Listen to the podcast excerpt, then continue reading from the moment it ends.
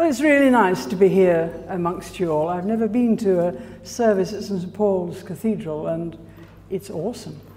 It's wonderful.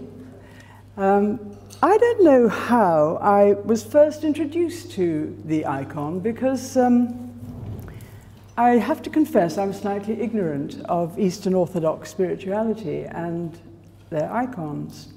But somehow, when I first saw this one, there was an instant appeal, which I think a lot of people find. And I'm asking myself, what was it that arrested me? And I think there's a sense of harmony, great beauty,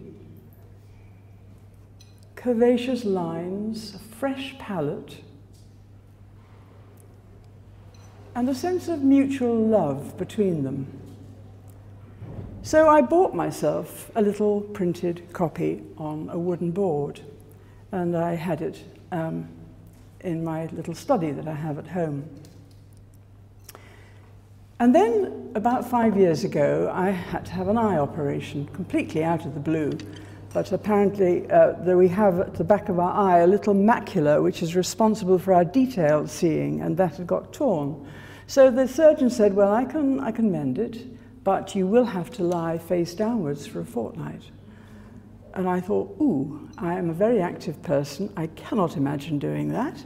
Um, but with the help of a friend and my husband, we extended a garden bed and cut a hole in it and um, padded it round with pillows. And I got myself quite comfortable, actually.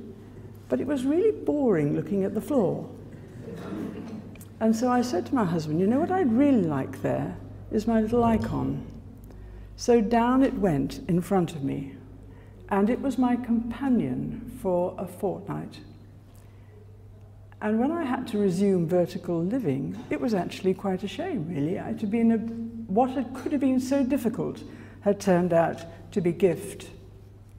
And icons asked to be gazed at, because then they begin to reveal what is there because icons are windows onto the divine. I've had a few people say to me, since I wrote this little book, it's only a humble book, I have to say, it's just my personal discovery, and, and it's not a, an academic book in any way at all. But they've said, you know, I can't agree with you because icons have to be idolat idolatry. Um, you're putting something in place of God Himself. And that's sad because it's a very mistaken notion.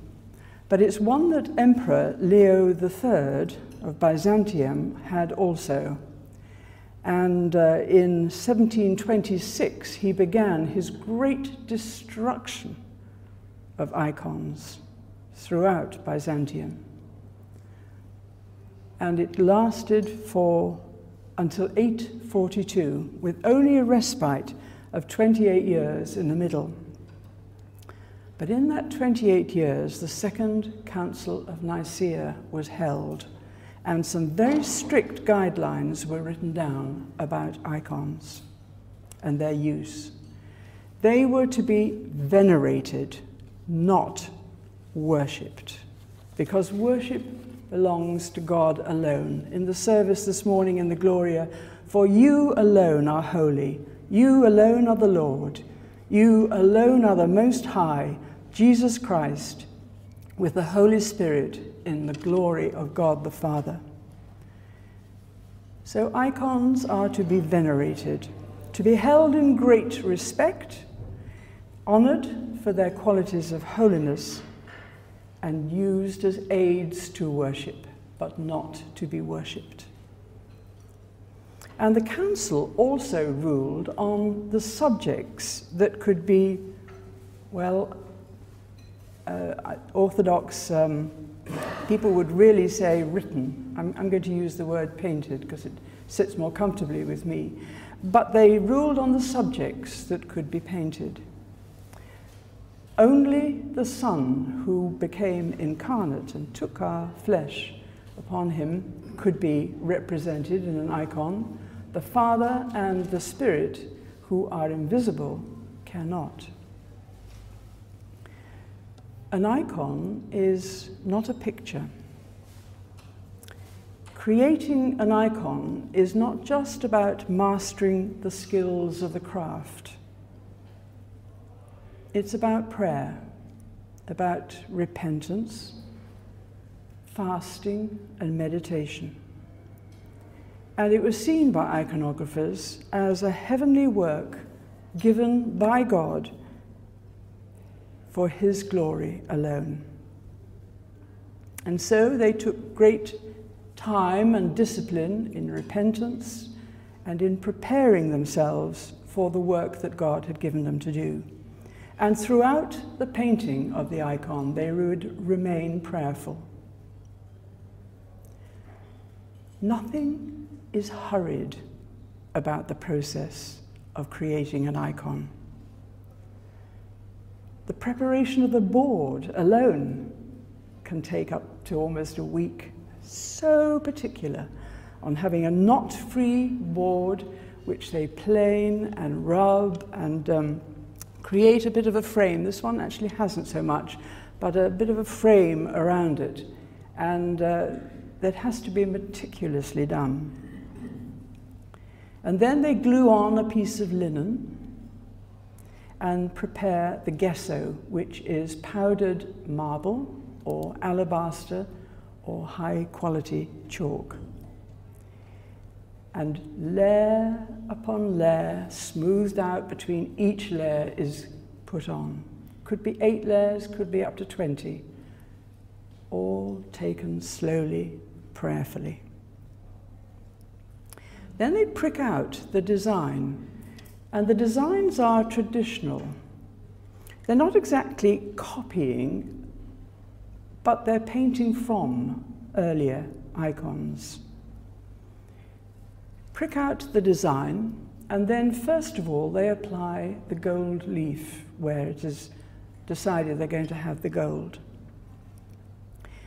And then mixing egg yolk with ground pigments of colour, they begin to paint. And they start with the darker colours and come towards the lighter colours and end with highlighting with white or gold or whatever. Iconographers can choose their palette, but there are symbolic colors. So blue represents divinity. Red would represent blood. Orange, fire. Green for youth and freshness and creation. Brown for earth purple for splendor, white for purity, and gold is associated with sanctity, glory, and the divine life of God. And the name of the subjects of the icon would be inscribed above each figure, but there would be no signature of the iconographer. He would remain quite anonymous. And then the icon would be covered with what they call olifa, which is boiled linseed oil. It acts as a varnish to protect from the, uh, the soot and from the candles, um, but also to bring out the colors so that it glows even more. Then, very importantly, before it's given to wherever it's been commissioned for, it is placed on the altar of the church and it is blessed, first by the iconographer and then by the priest, and only then can it be given to wherever, maybe a monastery, maybe a church, maybe even a home. The golden age of iconography in Russia was in the 14th and the 15th centuries, and it was partly due to the rise of monasticism. And one of the great iconographers of that time was Andrei Rublev. And not much is known about him, actually, except that he was a monk and that he combined, combined a depth of spirituality with incredible artistic ability. And in about 1425, he and his friend Daniel, who was also a monk, were asked to paint the, the icons for the Cathedral of the Holy Trinity at Sergeyev Posad. In, under communist times, it was called Zagorsk. It's now back to its original name. And it was to be, this church was erected in honor of the founder of that monastery, St. Sergius of Radonezh. And I've written, he was a most remarkable man, and I've written more about him in, in the book. So it was a great honor for Andre to be asked. But even more so because he, one of the spaces he was given was to the right of the royal doors. And uh, there he would paint this particular icon, the icon of the Trinity. Through the royal doors was the sanctuary where the Eucharist was celebrated.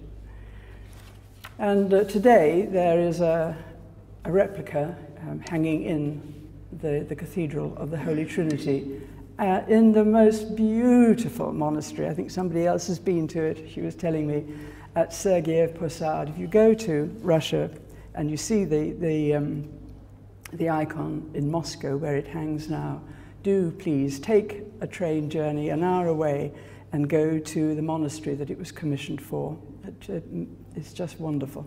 And out of a little wooden hut in a clearing on the hillside where um, his name first was Bartholomew and his brother started just living simply, building a little hut which we call their church, now has grown to this amazing lavra, which is a, a cathedral, a monastery that's grown out of a hermitage and has many buildings in its enclave. Well, over the years, the soot did damage, as it has, uh, the icon. It went very black. They didn't know how to clean it, so they overpainted it, feeling the outline with darker colours.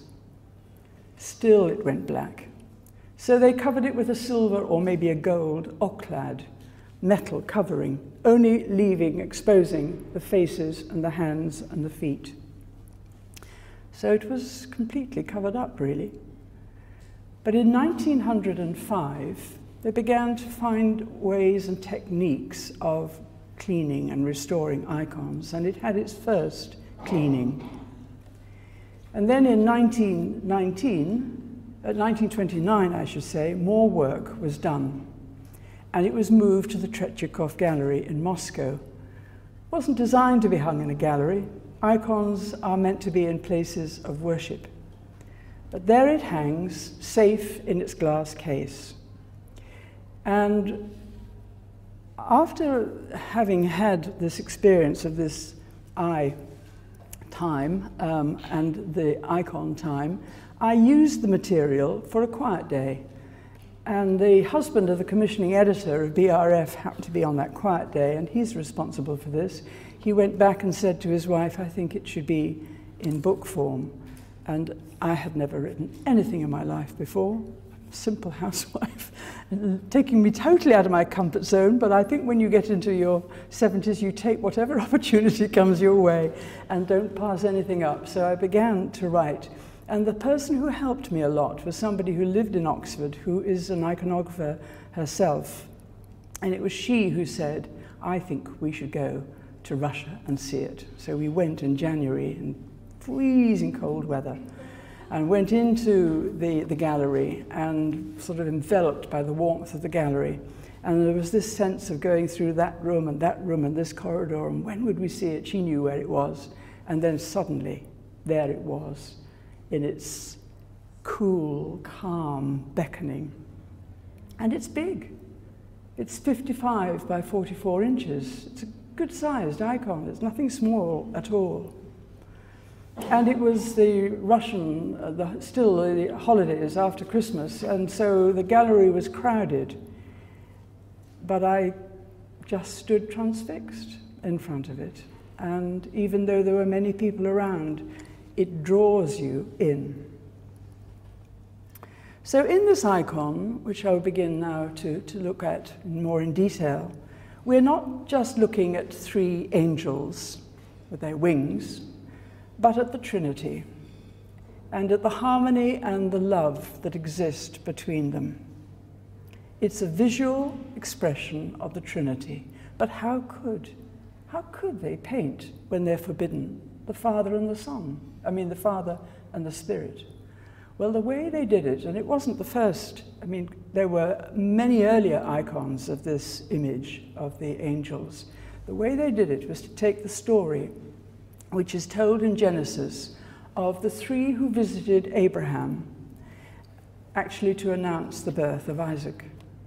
And at the beginning of the story, when Abraham greets them and offers them a meal in typical Middle Eastern hospitality, they are three. But halfway through the story, it says, The Lord said. And it was as if the three became one. And iconographers grabbed the story and thought, yes, this is what we can use, not only to remain faithful to the story, and will see in a moment there are quite a few bits of the story that are there, but also to use it as a symbol for the Trinity. So each of them possess the fullness of the Godhead. And Rublev has deliberately given them similar faces, figures, and hairstyles, only differentiating them by their clothing to indicate their identity. The three angels have equal importance And there's a sense of history because of the context, but also a sense of timelessness. Their faces are youthful, and yet there's a quiet maturity. You could say they're neither male nor female, or you could say they're, they're both male and female. Their halos depict their holiness. And the stave that hold, each one holds gives them authority, but also has that sense of being a messenger, as in the biblical story. They're similar and yet different. Each one of them lives for the others, and they are in eternal communion. I think they give the impression of perfect unity, and those wi wings at the back sort of form an enclosing curtain behind them, which emphasizes the bond between them. And it echoes Jesus' prayer to his Father that they may be one as we are one. And as you gaze at the icon, to me there is both rest and movement, a sense of movement frozen in time, and conversation arrested. And their stillness draws us into stillness. As in every icon, there is what they call sacred geometry used. But Rublev was the first to use the circle. Uh, is a complete circle that goes around the outer, I also think there's a circle within as well. And a circle is a sign of eternity. There are two triangles across the heads of the uh, angels and to the point at the bottom, and across and up to the angel, the middle angel at the top and those two triangles form a star. There's also an octagon if you take it across and down both sides of the angels' heads and down and round and across at the bottom. And an octagon was a, a sacred shape too. It was meant to represent the seven days of creation and the day of resurrection. And often, I looked here in St. Paul's, but it defies it, um, here you have uh, an oval baptismal font, but many baptismal fonts are octa octagonal. In iconography, there is something that is different to a picture, where you would look for the vanishing point going into the distance. This is reverse perspective. The icon comes towards you to meet you. And of course, the bold thing that um, Rublev has done, in other earlier icons of this scene, we have Abraham and Sarah in there, and a servant and an ox, and about three chalices on the table and platters. He's removed all of that. He's stripped it to the minimum, given absolute simplicity, so that when you stand in front of it, it's you and them. And his palette, pure gold, and azure blue, which is lapis lazuli, and he was the first to use it. Lapis lazuli come, came from Persia, now today is Afghanistan. Moss green, red brown, ivory, and it makes for a very fresh and cool palette. And I think when you're in the gallery, you notice the difference between this icon and the others. In this icon, heaven touches earth. In his defense, Stephen, in Acts chapter 7, said of God, Heaven is his throne, and earth is his footstool. And we have this lovely green base of his footstool. The three figures because over time the, the engraving, which is which, has gone, in a way you can be left to uh, use your own as you want to, as you choose. But in early icons, Christ was always in the center. And I like to read it as God the Father, God the Son, God the Holy Spirit. But I think it's the Holy Spirit that draws us in. And he's clothed in blue and green. Blue is common to all of them because they're divine. And the Spirit has this lovely freshness about him. I, in my book, I, I seem to think of bluebell woods in spring. It's that beautiful, awakening freshness. And he has a hand that is they are all blessing the chalice, in which actually in the painting you will see contains a head of a calf, which was, of course, the original meal that Abraham served. But we think of it, as not wine in there, but, but that's what uh, obviously we, we take it for ourselves to mean because of the whole meaning in the icon, which will become a bit clearer later on. But the Holy Spirit is blessing it, but it's a downward blessing. His staff is the only one that you can see full length. It's as if he is reaching out to us. And behind him is a mountain. I don't know if you can see it, a wiggly kind of shaped mountain. It could be Moriah, where Isaac, Abraham was shortly to be asked to sacrifice his son, Isaac. It could be Sinai, but I think it represents faith. And the Spirit does not let us stay with Himself. His work is to reveal God the Father through God the Son to us. And so His head is inclined towards the Son and towards the Father. God the Son in the center. His robes are virtually in half, half brown, half blue. The, du the dual nature of the incarnate man and the divine God.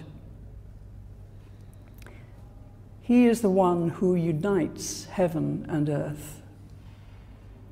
And he has this kingly band of gold. And interestingly, his right hand is free from his uh, outer mantle, and the hand of the Spirit, his left hand, is free from the outer mantle. And the early fathers in the Orthodox Church would teach that the Father and the Son were the two hands of God through which he did his work. He also blesses the cup of sacrifice. And if you put a, a ring, look at the icon through a ring, the middle point of that circle are those two fingers. He is the one who is himself the sacrifice. And then it came late in my gazing. I suddenly looked and saw for the first time the shape that contains that central figure. And if you look at the shape of the angels either side, they formed a chalice. He is the sacrifice. And behind him is a tree, obviously representing the oaks of Mamre, where, under which Abraham sat. Could also be the tree of good and evil, maybe the tree of life, and of course the cross. And Peter, in his epistle, writes Christ himself bore our sins in his body on the tree. And if you trace the shape of the cross from the line from the tree down the fingers, the chalice, to the box shape at the front of the altar, and across the heads of the two angels either side, you have this cross. Because no circle without a cross, no eternal life without death, no heavenly kingdom without Calvary. If you covered up that head, I think you might think that that figure would look straight at you. But in fact, Jesus is looking towards the Father, and his head is turned to the receptive figure on the left. And there's a gaze of love and obedience and submission. he only did what his Father told him to do, he only spoke the words that his father gave him to speak. Throughout his life on this earth, he lived out of the Father. And so we turn to the figure on the left, God the Father, the slightest, I think, of the three figures, has an air of mystery about him. And over his blue garment, he wears a shimmering, iridescent robe of pink and brown and hues of blue and green. It's beautiful to look at. Jesus had said, No one has seen the Father except the one who is from God. He's seen the Father. It's Jesus who makes the Father known to us. And so in the icon, Jesus leans towards the Father. The Father could stop the motion the house above him is upright, whereas the, the tree and the mountain both reflect the inclination of those other two figures. The house is upright. But he doesn't, because although not as inclined, his head is still toward the other two, and so the circle goes round. And in Orthodox teaching, of course, it is that the, the, the Son and the Spirit issue from the Father. In Western Christianity, we think of the Spirit issuing from God the Father and God the Son. But Andrei Rublev is painting out of the Orthodox tradition. So the Father exists to give life eternally to the Son and to the Holy Spirit. And the Son and the Spirit are living because they in turn give themselves to the Father. and each person of the Trinity lives only for the others in perfect interdependence. And so the Father too is blessing the cup of sacrifice. It's his initiative. It's the Son who carries it out. But I comes to me that the words from that hymn, When I Survey the Wondrous Cross, did e'er such love and sorrow meet? It's a costly mission. And it was for us. And as I said, above the Father's head is a house with an open door, symbolizing Abraham's dwelling, although, of course, in fact, he lived in a tent. But in the deeper meaning of the icon, it could refer to the church or to the words of Jesus in my Father's house, there are many dwelling places. And then there's that odd little box at the front of the altar. And nobody quite knows what that could be. But there are three possibilities. Uh, one, a place of the reliquary or of the martyrs. The four corners of the earth, because when Rublev was painting, I think they still believed the earth was flat. Or the place for the reserved sacrament. But whichever of those three, it all has to do with us, God's creation. And the Trinity is not an exclusive relationship. It's opened up to us. It's a dance, and we're invited to join in. And the wonderful thing about this icon that is so moving is that there is a space at the table for us, the viewer. If we come into that space, we then form not only a vertical circle, but a horizontal circle. And I find that the most precious image to have in my mind when I come to take communion. Because when you come into that space, who are you faced with? But the one who died for you, who gave his life out of love for you, who is blessing the sacrifice for all of us. And I find that very moving. Very challenging, too. It was a cup that he would have preferred not to have drunk. We have him in Gethsemane saying, Father, if you're willing, take this cup from me, yet not my will, but yours. Hard for the Father to hear those words. But Jesus drank it to the dregs and gave himself to be crucified out of love for us. And I have to say, as I end, that this icon has really changed my thinking on the Trinity. I don't know if you were there in the service this morning. I really appreciated Giles' sermon um, because he talked about the up and the feeling of God above.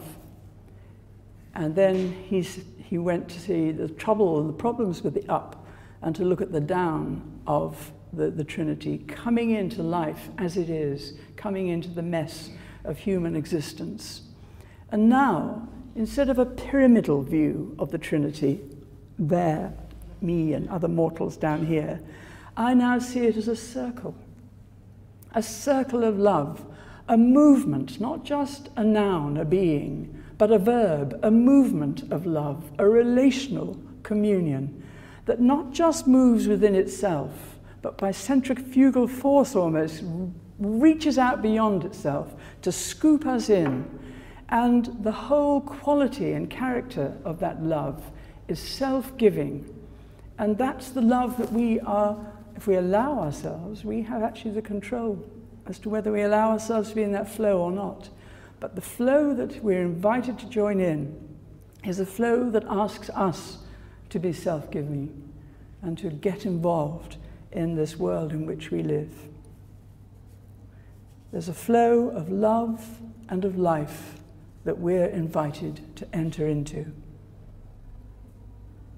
So I hope that as you approach Trinity Sunday, uh, some of the thoughts that have come out of this magnificent icon will enlarge your understanding of the Trinity and deepen your life in God the Father, the Son, and the Holy Spirit. And I want to end with a poem by George Herbert. And as you look at the icon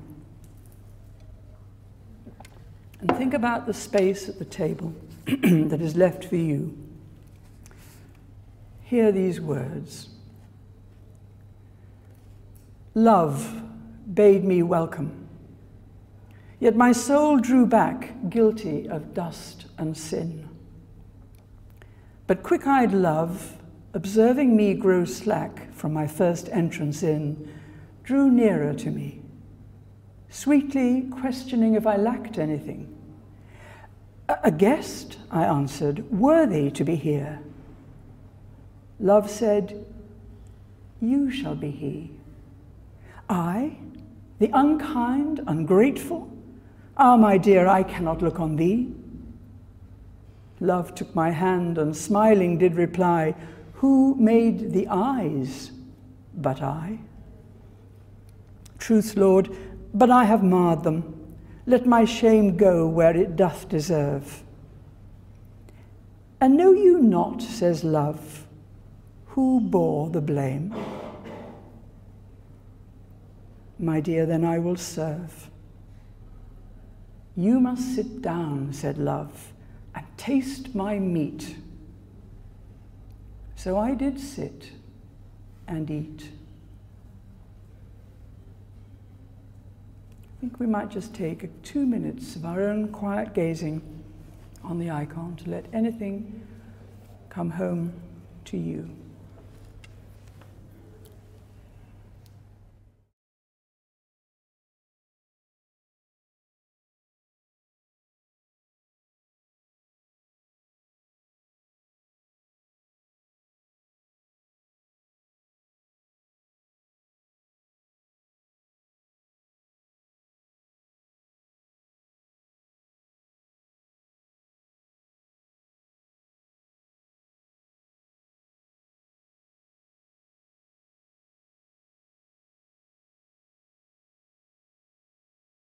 Well, thank you, Anne.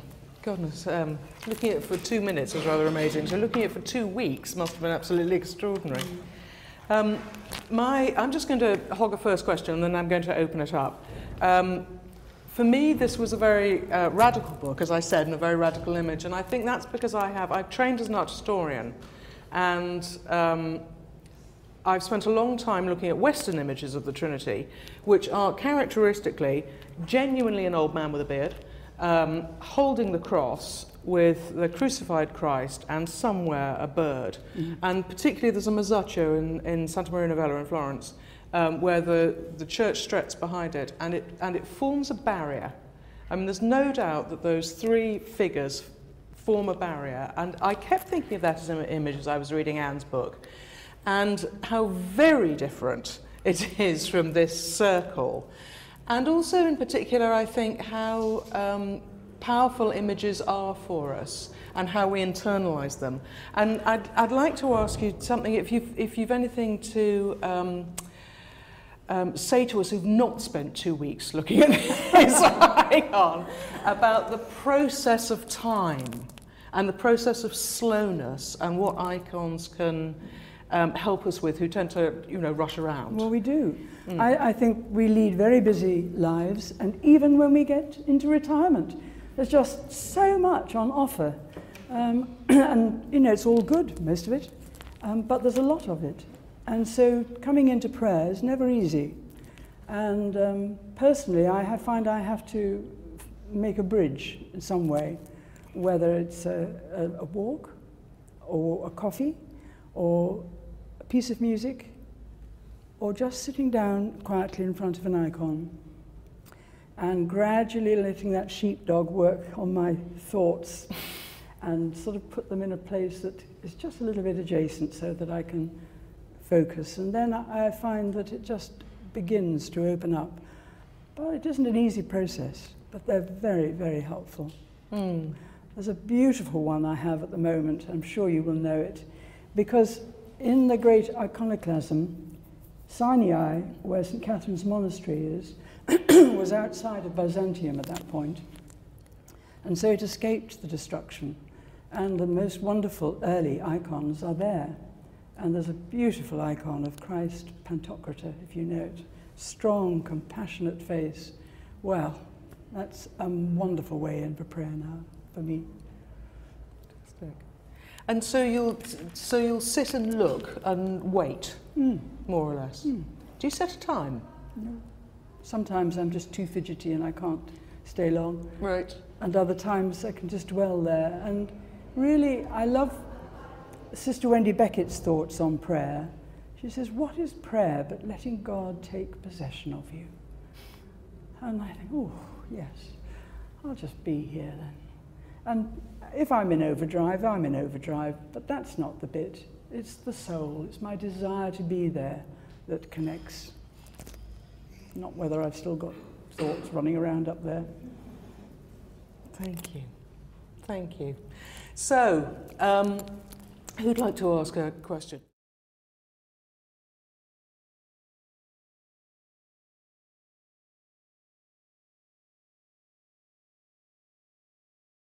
Yes, I, I did try to bring that out, that that is a very common um, criticism. Mm. We're just not used to it. Um, but the, I think, it, uh, for me, thinking that, as I used to do, might have done, I don't remember, it would have been out of ignorance, to be honest, because it is not to be worshipped. It should be used as an aid to worship. I mean, going out into the country is an aid to worship. Looking up at the stars is an aid to worship. We are very visual creatures, I think. Mm. And I find that very helpful way in. And I'm not worshipping that. Um, as I say, when I take that image of coming into there, that space, and I'm aware of Christ in front of me, I'm not worshipping that I- image, but I'm worshipping Him who gave His life for me. I don't know if that answers. Well, I'm going to ask something then, if I'm going to hog another one. Um, that I was. Um, the Trinity is, um, I mean, it is one of the most difficult doctrines. Yeah. Um, and I was very struck by your image of uh, music as just an image, but as a, mu- a, a musical image of, um, of the interplay. And I wonder if you'd say something about that as an image of the Trinity. Well, no image really mm. can work because it's all imperfect. Um, but it came to me that when you listen to a piece of music, and I think in the book I've put, um, for instance, if you were in a concert hall and you listen to one of my favourites, Dame Kiri Te Kanawa, singing Laudate Dominum with a full orchestra, well, you have three components there. You have the composer, who's Mozart. You have the performers, who are the uh, musicians, the singers, the conductor. And you have the sound waves that enable you to hear the music. And in a way, it's a bit like that, I feel, for myself, that for the Trinity, that the Father is the one who, in a way, is the composer, the initiator. The Son is the performer, the one who carries out what uh, God has for him. The Spirit is the agent for us through which we hear. He's the transmitter of spiritual truths to us, through which we hear the music. And, and as we come into it, we are caught up into the whole music. That's, but of course, it, it falls down because Mozart is not in Dame Kiri and the, uh, and etc. etc. Whereas the Father is in the Son, the Son is in the Father. Uh, they're all within each other. And um, I was also following on from that. There was um, I was very interested that um, the icons of the Trinity are particularly associated with Pentecost mm. in the Orthodox Church, because um, I, and this made me, I'm, I'm sure I am being very Western about this, but um, I feel that one of the things we struggle with, I, I, I should say a friend of mine who's, who's not here, who works here, um, when I was, I was saying about a speaker, I said, he's definitely going to talk about the Holy Spirit. Can we take it? And she said, yes, we don't talk about the Holy Spirit enough. and that that's the, the sound waves end of thing yes. is the most problematic because we can... Um, I think to some extent imagine the creator because we can see the creation and we can live in it and we are it um, and we have the gospels. But um, the spirit is is just both more difficult and more in some ways like, like not really more challenging but the challenge of it being present and being here I think is um, tremendously difficult. And I wondered if you'd say something about the spirit and about how we can tune our ears um, perhaps to hear those sound waves. Is that a terrible thing to ask you? No. Otherwise, uh, I'm going to take views from the floor. So pray for Anne. I, could- I, one or two things come to mind. Mm. I think the Spirit has planted within us a homing device.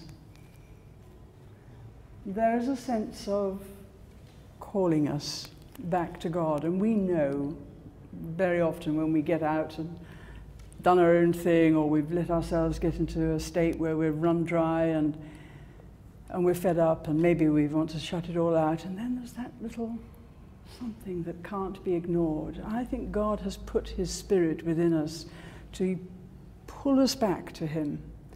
Um, and He, the Spirit, is the one who interprets God the Father, God the Son to us.